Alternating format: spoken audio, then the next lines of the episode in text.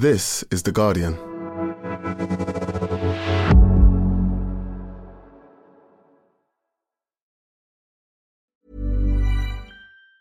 Tired of ads barging into your favorite news podcasts? Good news. Ad-free listening is available on Amazon Music for all the music plus top podcasts included with your Prime membership. Stay up to date on everything newsworthy by downloading the Amazon Music app for free or go to amazon.com slash news ad free. That's amazon.com slash news ad free to catch up on the latest episodes without the ads. Introducing Wondersuite from Bluehost.com. Website creation is hard, but now with Bluehost, you can answer a few simple questions about your business and get a unique WordPress website or store right away. From there, you can customize your design, colors, and content. And Bluehost automatically helps you get found in search engines like Google and Bing. From step-by-step guidance to suggested plugins, Bluehost makes WordPress wonderful for everyone. Go to bluehost.com/wondersuite. The Guardian Archive long read.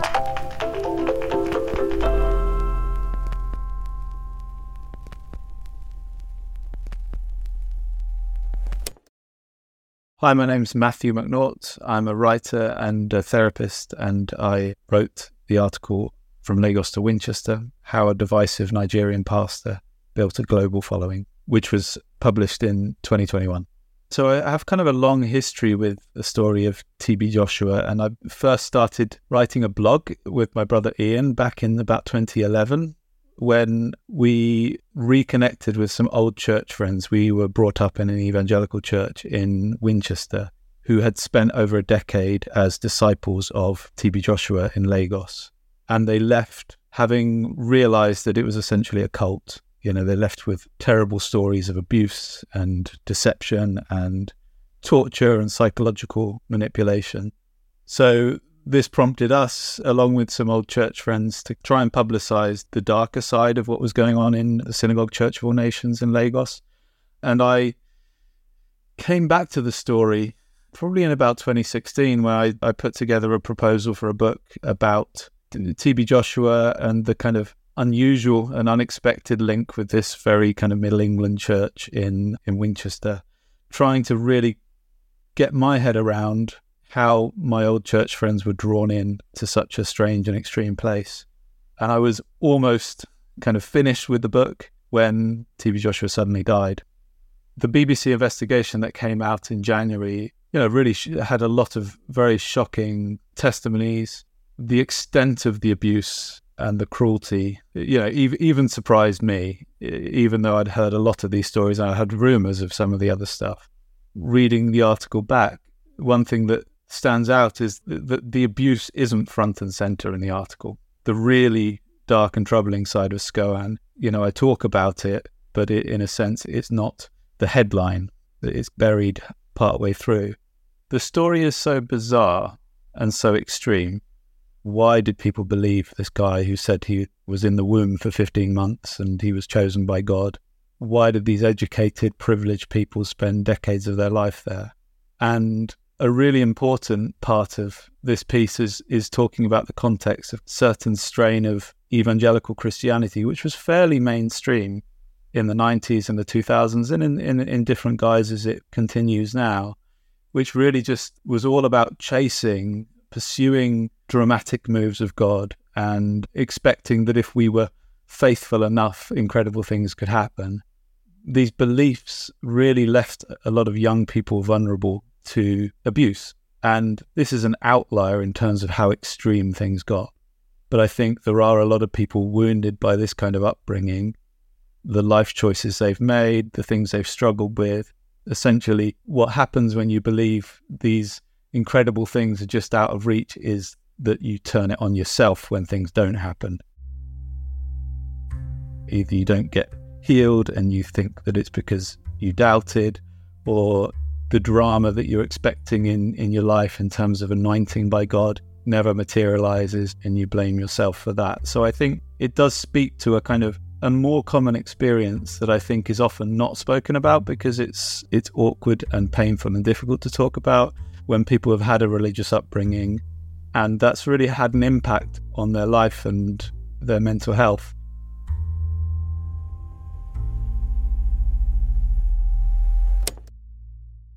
This audio long read contains references to sexual abuse that some listeners may find upsetting. Welcome to The Guardian Long Read, showcasing the best long form journalism covering culture, politics, and new thinking. For the text version of this and all our long reads, go to theguardian.com forward slash long read. From Lagos to Winchester How a Divisive Nigerian Pastor Built a Global Following by Matthew McNaught.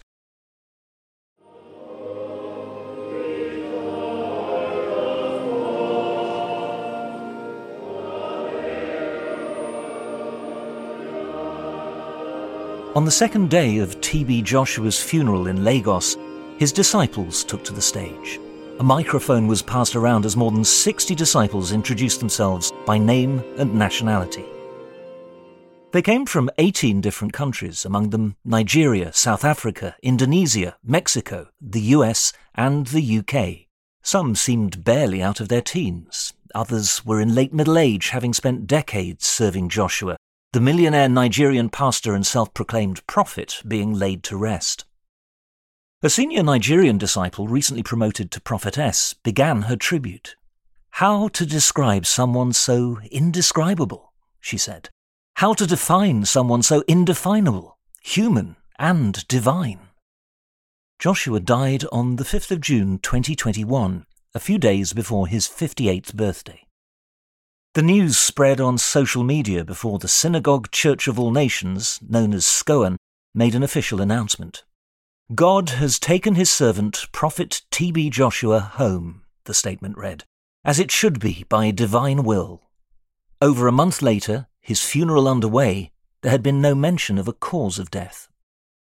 In a city saturated with megachurches and charismatic pastors, T.B. Joshua stood out for his global celebrity. He drew huge crowds on his stadium tours across Africa, Asia, and Latin America. His satellite channel, Emmanuel TV, was a presence in countless households across sub Saharan Africa and beyond. Before the pandemic, his church was the biggest international tourist attraction in the country. About 15,000 people would come to SCOAN every week. Some visitors came out of curiosity. Many came in desperation, hoping for healing from sickness or deliverance from evil spirits. Politicians came in the hope that Joshua's blessing might win them favour with the electorate. George Weah, the Liberian football star turned presidential candidate, took a much publicised trip to SCOAN shortly before winning the 2017 election. The church is based in Ikotun Egbe, a relatively poor neighbourhood situated amid the urban sprawl of the Lagos mainland, far from the financial centres of Ikoyi and Victoria Island. Joshua's fame transformed the area into a thriving commercial hub. Markets, banks, hotels, and restaurants rose up to meet demand from visitors. What made Joshua unique was not just his international reach, but the intensity of devotion he inspired in his disciples. They called him Daddy, kneeling at his feet when greeting him in his office. They accompanied him on international crusades and philanthropic trips. As well as intensive church duties, they spent long hours memorizing hundreds of pages of his teachings known as quotable quotes which they believed to be the Word of God. They lived in dormitories within the church complex. Many of his international disciples came from comfortable middle class backgrounds. In following T.B. Joshua, some had cut themselves off from friends and family, foregoing marriage, education, and conventional careers. Daddy, said a senior disciple from Senegal at the funeral, it was divine destiny that brought all of us to you. We came from different nations, from different backgrounds, with different hearts, unlikely people indeed.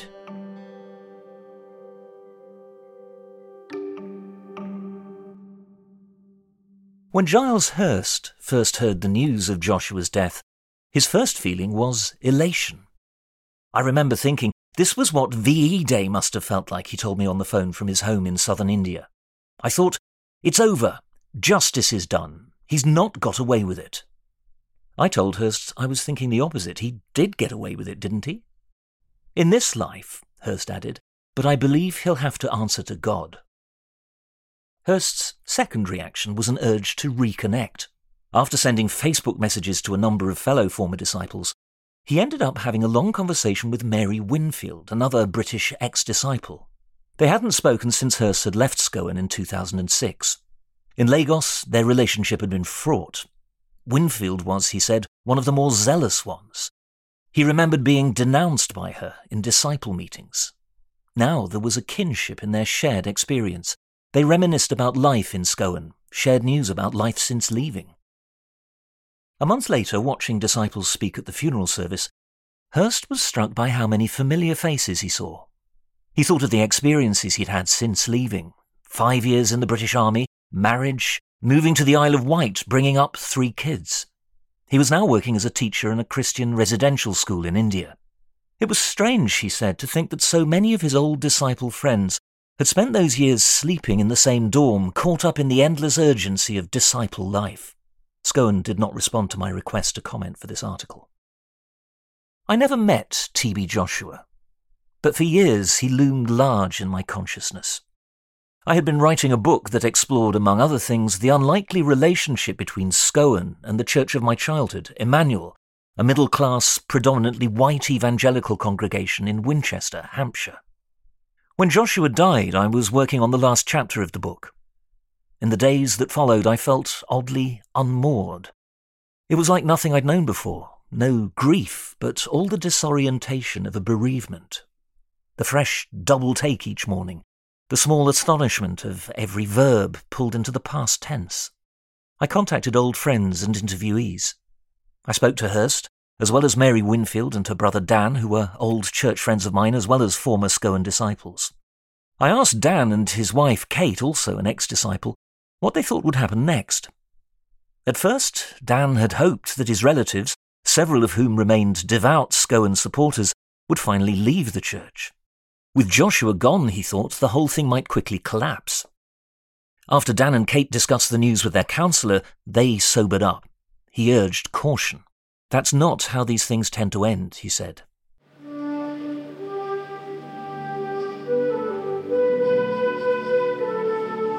By the second day of the five day funeral celebration, it was clear that this was not just a laying to rest, but a statement of intent. The last disciple to speak was a blonde American woman in her 30s. Daddy, we will preserve your legacy. We will defend your legacy, she said. One chapter in this remarkable journey may have come to an end, but it is not the end, never the end. Prophet T.B. Joshua lives on.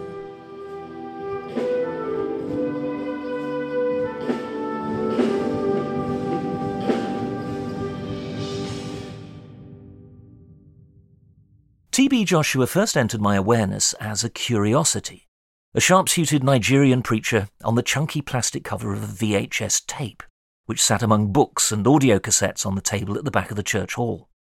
It was the late 90s, and I was in my teens. When I first watched the clips of his healings and exorcisms, which somehow combined Billy Graham's stadium evangelism with the kinetic drama of WWE wrestling, they provoked above all my growing teenage skepticism. But there was also a faint hope, a question hovering. What if this was the real deal? It was the remnant of a familiar anticipatory wonder that soon evaporated entirely.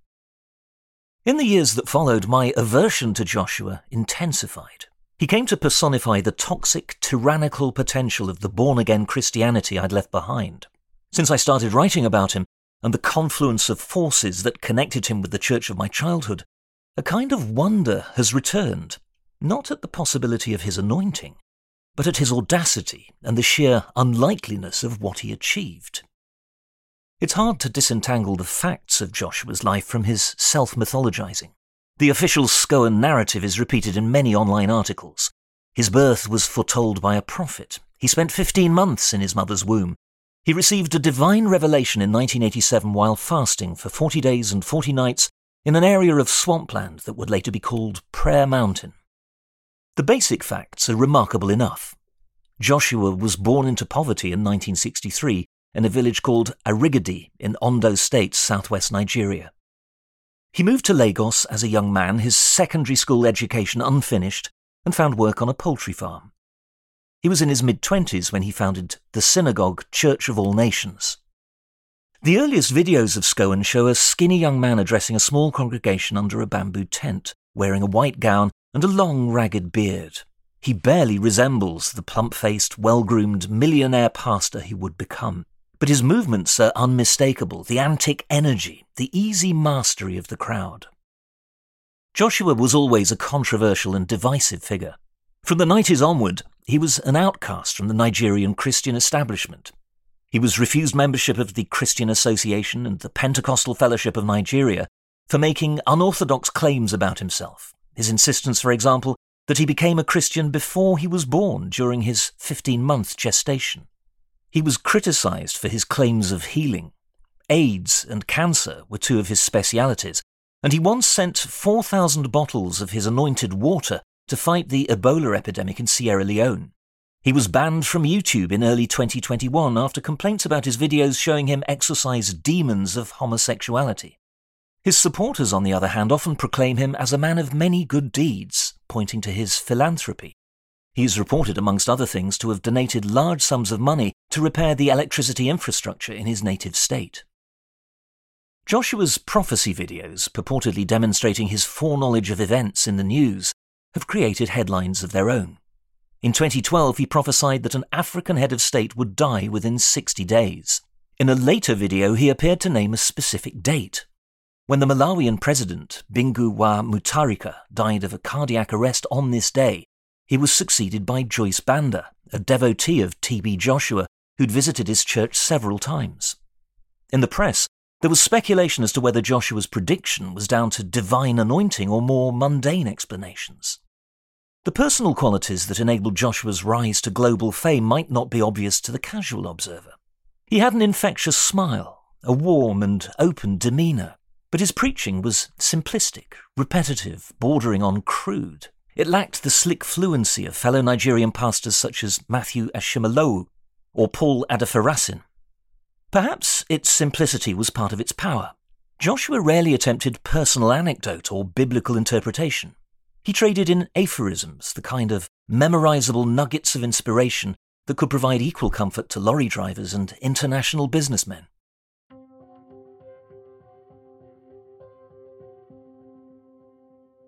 But Joshua had not simply hit on a formula with broad appeal.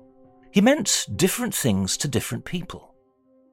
It's not hard to understand his appeal among the locals of Ikotun Egbe, whose families his ministry nourished in the most literal way. It's a little harder to account for his hold over my old church friends who'd swapped lives of privilege in the leafy suburbs of Winchester for the privations of disciple life.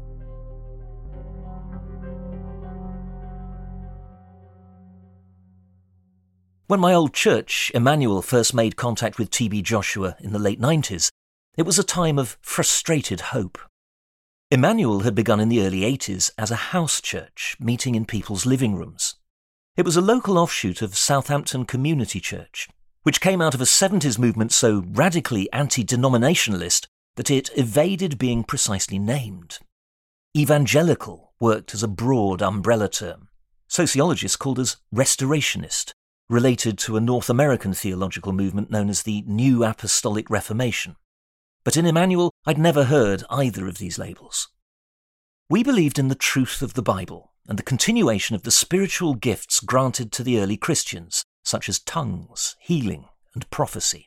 We rejected dry liturgy and inherited tradition, and looked to the New Testament for a model of the Church. Many believed that a return to the authentic Church outlined in the Gospels would lead to its worldwide restoration, which in turn would pave the way for Christ's second coming. To grow up in Emmanuel was to absorb a radiant sense of anticipation, of being on the cusp of something unprecedented and barely imaginable. By the mid 90s, this anticipation had clarified into a specific prophecy. Today, respected prophets and church leaders at home and abroad are confidently predicting that the Lord will surely give us the land in revival, wrote our pastor in the summer 1996 issue of the Church magazine.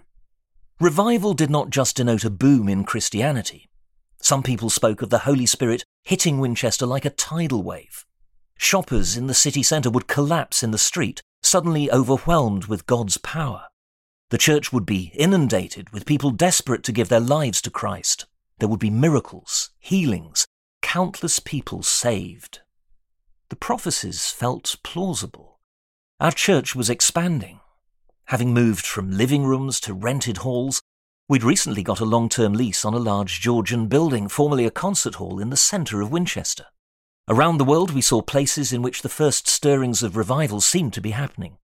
We read The God Chasers by the US evangelist Tommy Tenney, whose title captured the restless, febrile spirit of the era. Our condition of material abundance kept us apathetic and lukewarm, he wrote. If we could shake ourselves out of the complacency of the times, we would surely see him move. Church members travelled to places in which God was apparently doing something, in the hope that they might bring back the anointing with them. They went to Toronto, Buenos Aires, and finally Joshua's church in Lagos, where the signs and wonders of the Book of Acts were said to be a daily reality.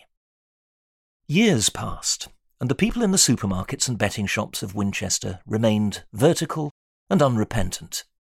A divide emerged between the God chasers and the revival skeptics, whose low expectations were, in the minds of the God chasers, one of the reasons why revival hadn't happened yet. To some in the church, T.B. Joshua seemed the epitome of a religious conman.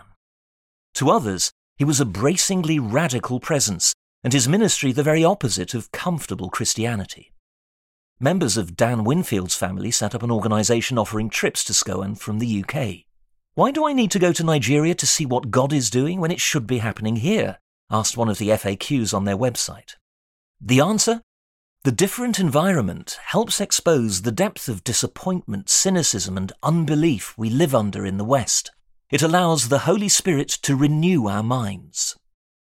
Our pastor was diagnosed with terminal cancer in 2001. He went to SCOAN, where he was proclaimed healed by Joshua. He stopped taking medication as an act of faith. Around this time, another member of the church was diagnosed with cancer. After Joshua declared her healed, she cancelled her scheduled surgery. I was not around much during the period of desperate prayer and silent division that preceded their deaths. I was at university, getting occasional news from my parents, who were as horrified as I was by the rejection of medicine that accompanied these claims of healing. I could understand, even in my disillusion, the appeal of this teaching. The prospect of our beloved pastor's death was made more unbearable by the promise of revival we'd been hanging on to for years. What if his illness was not just cruel randomness, but demonic attack intent on thwarting God's plan for us? Not a tragedy, but a triumph deferred. Joshua's healing ministry and others like it had a get out clause.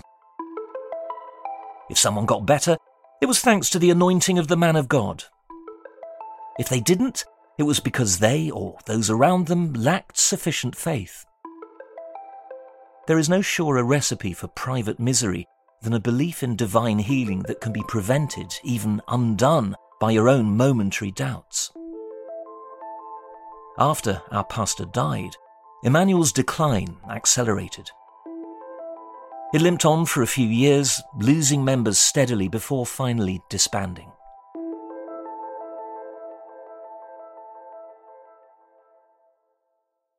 Thanks for listening to The Guardian Long Read. The story continues right after this. Tired of ads barging into your favorite news podcasts? Good news. Ad-free listening is available on Amazon Music for all the music plus top podcasts included with your Prime membership. Stay up to date on everything newsworthy by downloading the Amazon Music app for free or go to amazon.com slash news ad free. That's amazon.com slash news ad free to catch up on the latest episodes without the ads. The audio long read is supported by BetterHelp. Here's a question. If you had an extra hour in your day, what would you do with it? Watch TV? Read a book? Hmm, meet up with a friend? Hmm, maybe a little nap? A lot of us spend our lives wishing we had more time. But for what? Perhaps to best answer that, you need to work out what's truly important to you, then make that a priority. Therapy can help you work out what's most important to you. It isn't just for those who've unfortunately experienced trauma in their lives. Therapy can be helpful for learning positive coping skills and for setting boundaries. It can empower you to be the best version of yourself. If you're thinking of starting therapy, give BetterHelp a try. It's entirely online and designed to be convenient, flexible, and suited to your schedule. Just fill out a brief questionnaire to get matched with a licensed therapist and switch therapists anytime for no additional charge. Learn to make time for what makes you happy with BetterHelp. Visit betterhelp.com slash audiolongread today to get 10% off your first month. That's betterhelp, H-E-L-P dot com slash audiolongread.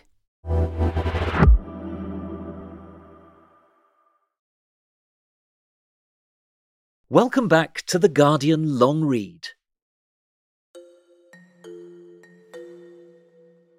TB Joshua found his vocation as prophet in a time of crisis in Nigeria. After the high oil prices of the early 70s prompted a decade of state spending and dramatic growth, their subsequent fall left Nigeria on the edge of an economic precipice.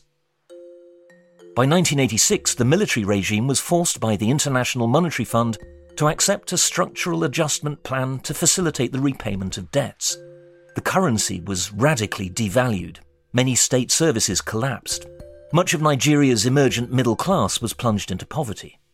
There was a wave of violent crime, kidnappings, carjackings, home invasions.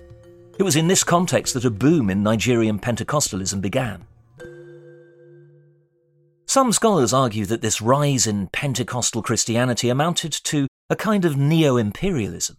At a time when Western financial institutions were imposing brutal austerity measures, Western preachers came to Nigeria spreading a prosperity gospel that taught people they could pray their way out of poverty, and that the struggle that mattered was in the spiritual realm, not the political.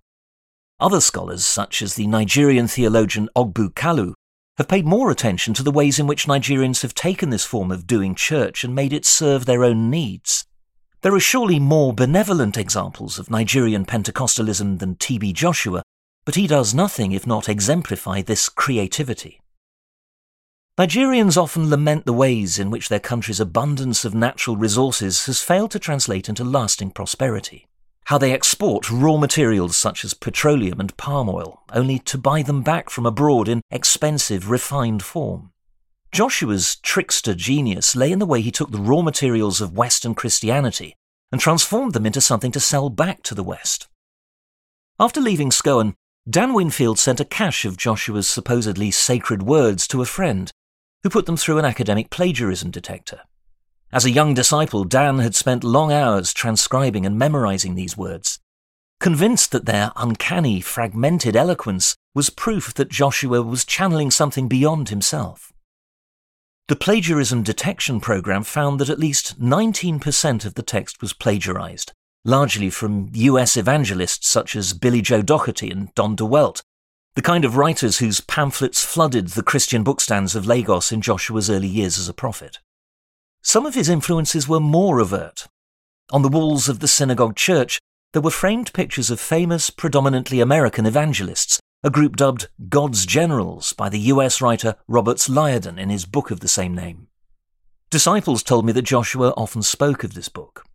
The lives of these evangelists exemplified, at least in Liardon's telling, the man or woman of God as entrepreneur, driven, individualist, and charismatic, contemptuous of the checks and balances of the law or denominational church. Several touched on a trope central to Joshua's own story, that of the unlettered man of God. He was clearly literate enough to have gathered that his lack of formal education could be invoked to authenticate his prophetic gifts. Hallelujah. Emmanuel. Far from refining Western Pentecostalism, Joshua distressed it like stonewashed denim. Taking advantage of Western Christians' yearning for supposed authenticity and the blind spots of their exoticizing gaze. In turn, the white faces and BBC voices of these disciples, always featured prominently on Emmanuel TV, gave his ministry extra prestige among his Lagos followers and the attenders of his stadium tours across the global south.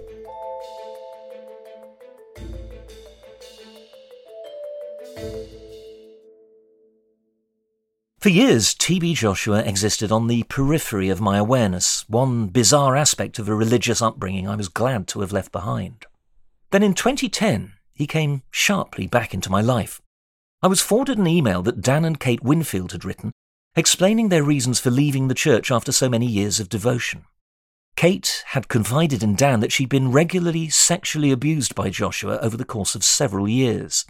It was like a veil was removed from my eyes, wrote Dan. Her disclosure made sudden sense of the depression that had afflicted her since they'd married in 2006. It also brought into clarity the authoritarian nature of Joshua's leadership that Dan had managed to justify to himself for years. In the email, Dan and Kate went on to describe their experiences in astonishing detail. They spoke of sleep deprivation, public shaming, and a community in which Joshua was considered infallible. They described witnessing Nigerian disciples being whipped and beaten by Joshua. They had been senior disciples tasked with running a SCOAN branch in London, now defunct. On leaving, they'd sent the email to a large number of friends, disciples, and supporters. I couldn't fathom how the people who sent this email, clearly not lacking in intelligence or moral integrity, could have spent years in such a place. At the time, Dan and Kate were not the only people to have left SCOAN because of alleged sexual abuse by Joshua. Two other British female disciples had left with stories similar to Kate's. Bisola Johnson, who had been a senior Nigerian disciple, had made public allegations against Joshua, claiming she was one of numerous female disciples Joshua had abused.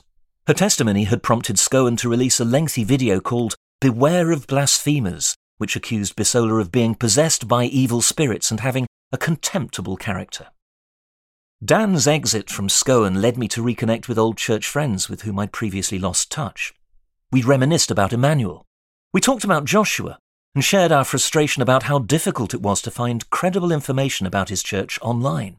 He was, according to the search results, either a great man of God or the Antichrist. The critical articles were as hyperbolic as the puff pieces. We decided to start a blog called TB Joshua Watch the first few posts gathered the better critical accounts of SCOAN that were scattered around the internet. Some of my friends who were still practicing Christians addressed the holes in Joshua's theology. We wrote posts debunking Joshua's prophecy videos, which were released after the events they claimed to predict. The blog soon picked up momentum. We started receiving emails from people around the world keen to share their experiences as disciples. We got threatening emails from Joshua supporters including one promising that confession videos would soon be released to discredit disciples who had written posts. What was surprising was the number of emails we received that were addressed to TB Joshua himself. People must have come across our blog and concluded, without reading it, that we were an official SCOAN site. The emails were mostly pleas for healing or prayer, and occasionally for money. Most were from sub Saharan Africa, Nigeria, Ghana, and Zimbabwe, among others. Some were sagas in miniature, tales of orphaned children, traitorous husbands, wayward brothers, dreams of studying electronic engineering thwarted by poverty.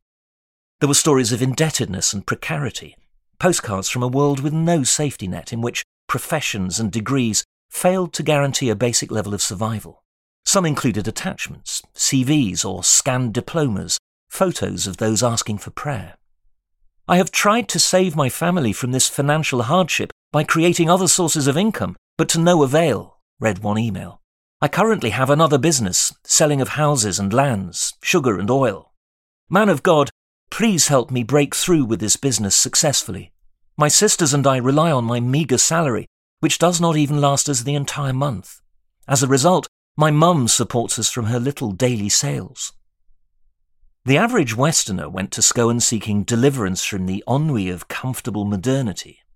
Others, inhabiting different modernities, looked to T.B. Joshua for a radical Christianity equal to the radical uncertainty of their lives. I was struck reading these emails by the bare fact of Joshua's psychological power. How many human longings converged on him? He entered people's dreams. He rallied them on. He illuminated hopes of a better future. It seemed wrong to receive these heartfelt pleas and not reply. But as TB Joshua Watch, we could offer nothing but disappointment. In the end, we only sent one reply to an Ethiopian man in the US who was asking for healing from HIV. We didn't pretend to be Joshua exactly, but left the email unsigned. Dear G, thank you for your email. I will pray for you. I would urge you to follow medical advice and take medication if at all possible. Be careful of those who tell you to abandon medical treatment. God does wonderful work through doctors. God bless and stay strong. G's reply was short and clearly unimpressed. I am taking a medication, but I want to come so that God may do miracle through you. Can I know how?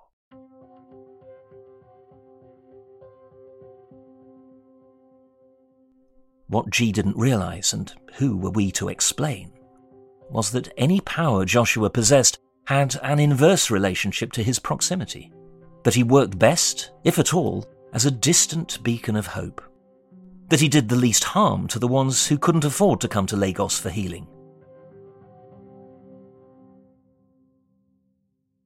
On Friday, the 12th of September 2014, at around midday, a six story SCOAN guest house collapsed. About 300 visitors were staying in the building at the time.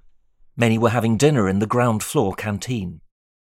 TV footage showed the aftermath a dense tangle of twisted metal, ripped mattresses and bed sheets, layers of collapsed concrete floors. Weeks later, a final death toll would be confirmed. 116 people were killed, 85 of whom were visitors from South Africa.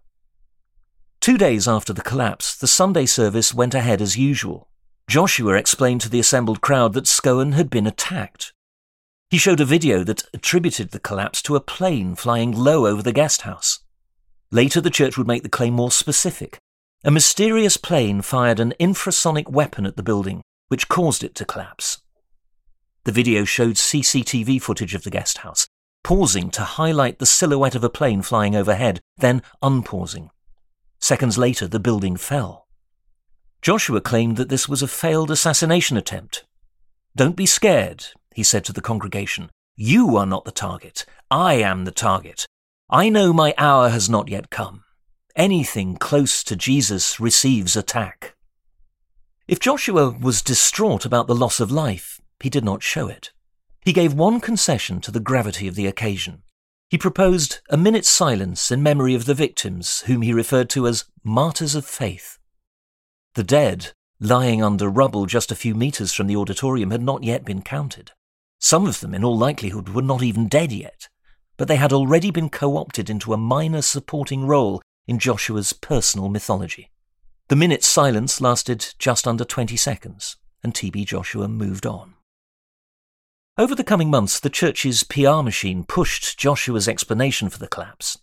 Newspapers printed unquestioning stories about infrasonic weapons.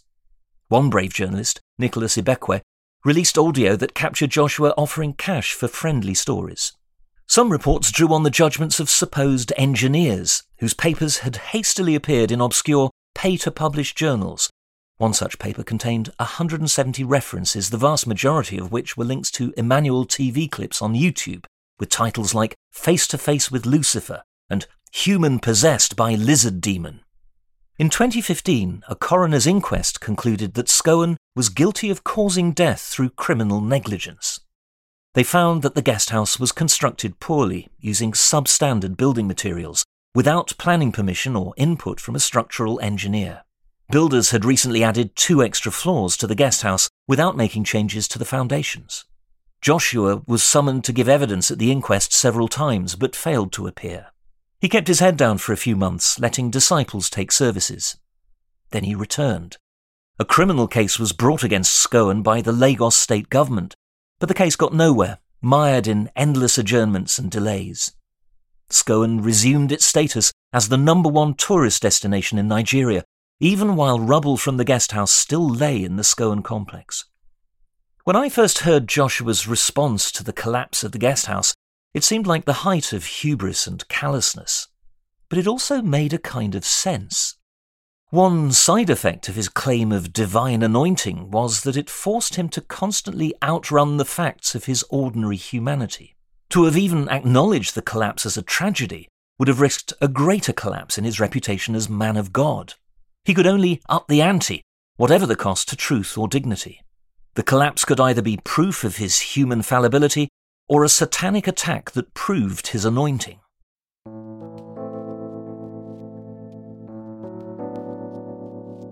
T.B. Joshua did not merely make a fortune from the story of prophethood he told. He built a vast and teetering human edifice around it, one that defied gravity for decades, held up by money and silence, and one that now faces a crisis in the wake of his death. He rose far above the poverty of his upbringing, but never left the precarity behind.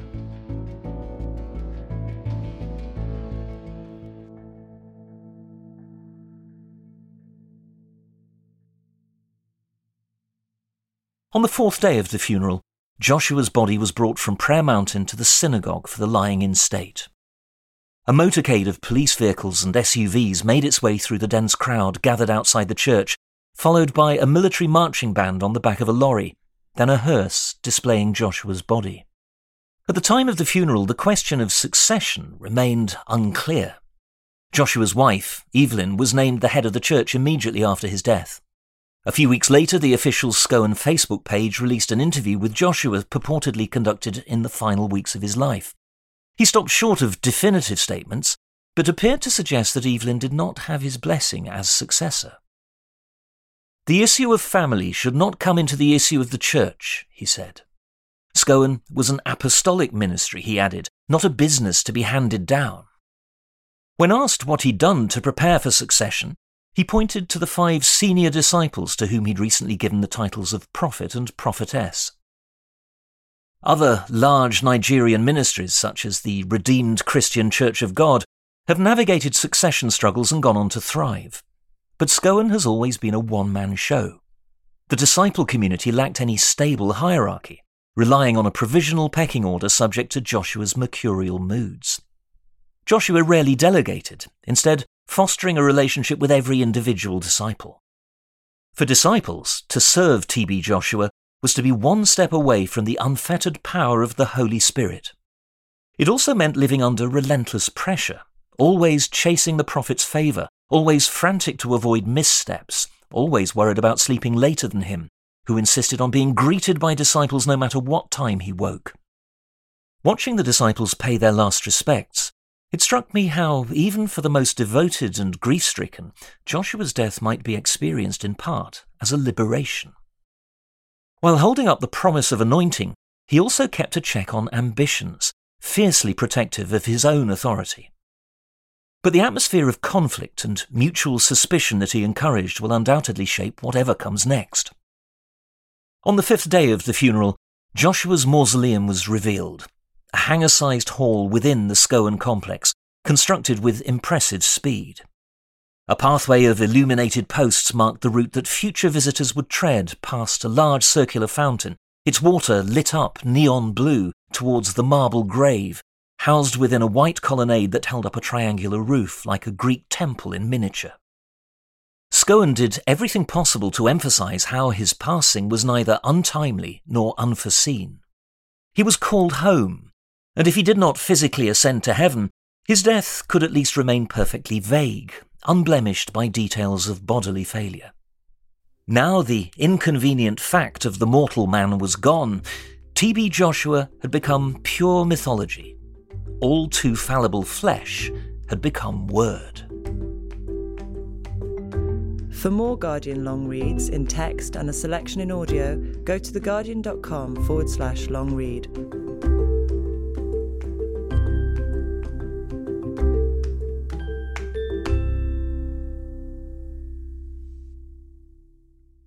This is The Guardian.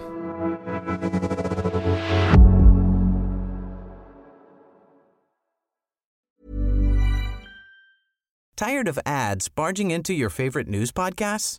Good news. Ad-free listening is available on Amazon Music. For all the music plus top podcasts included with your Prime membership.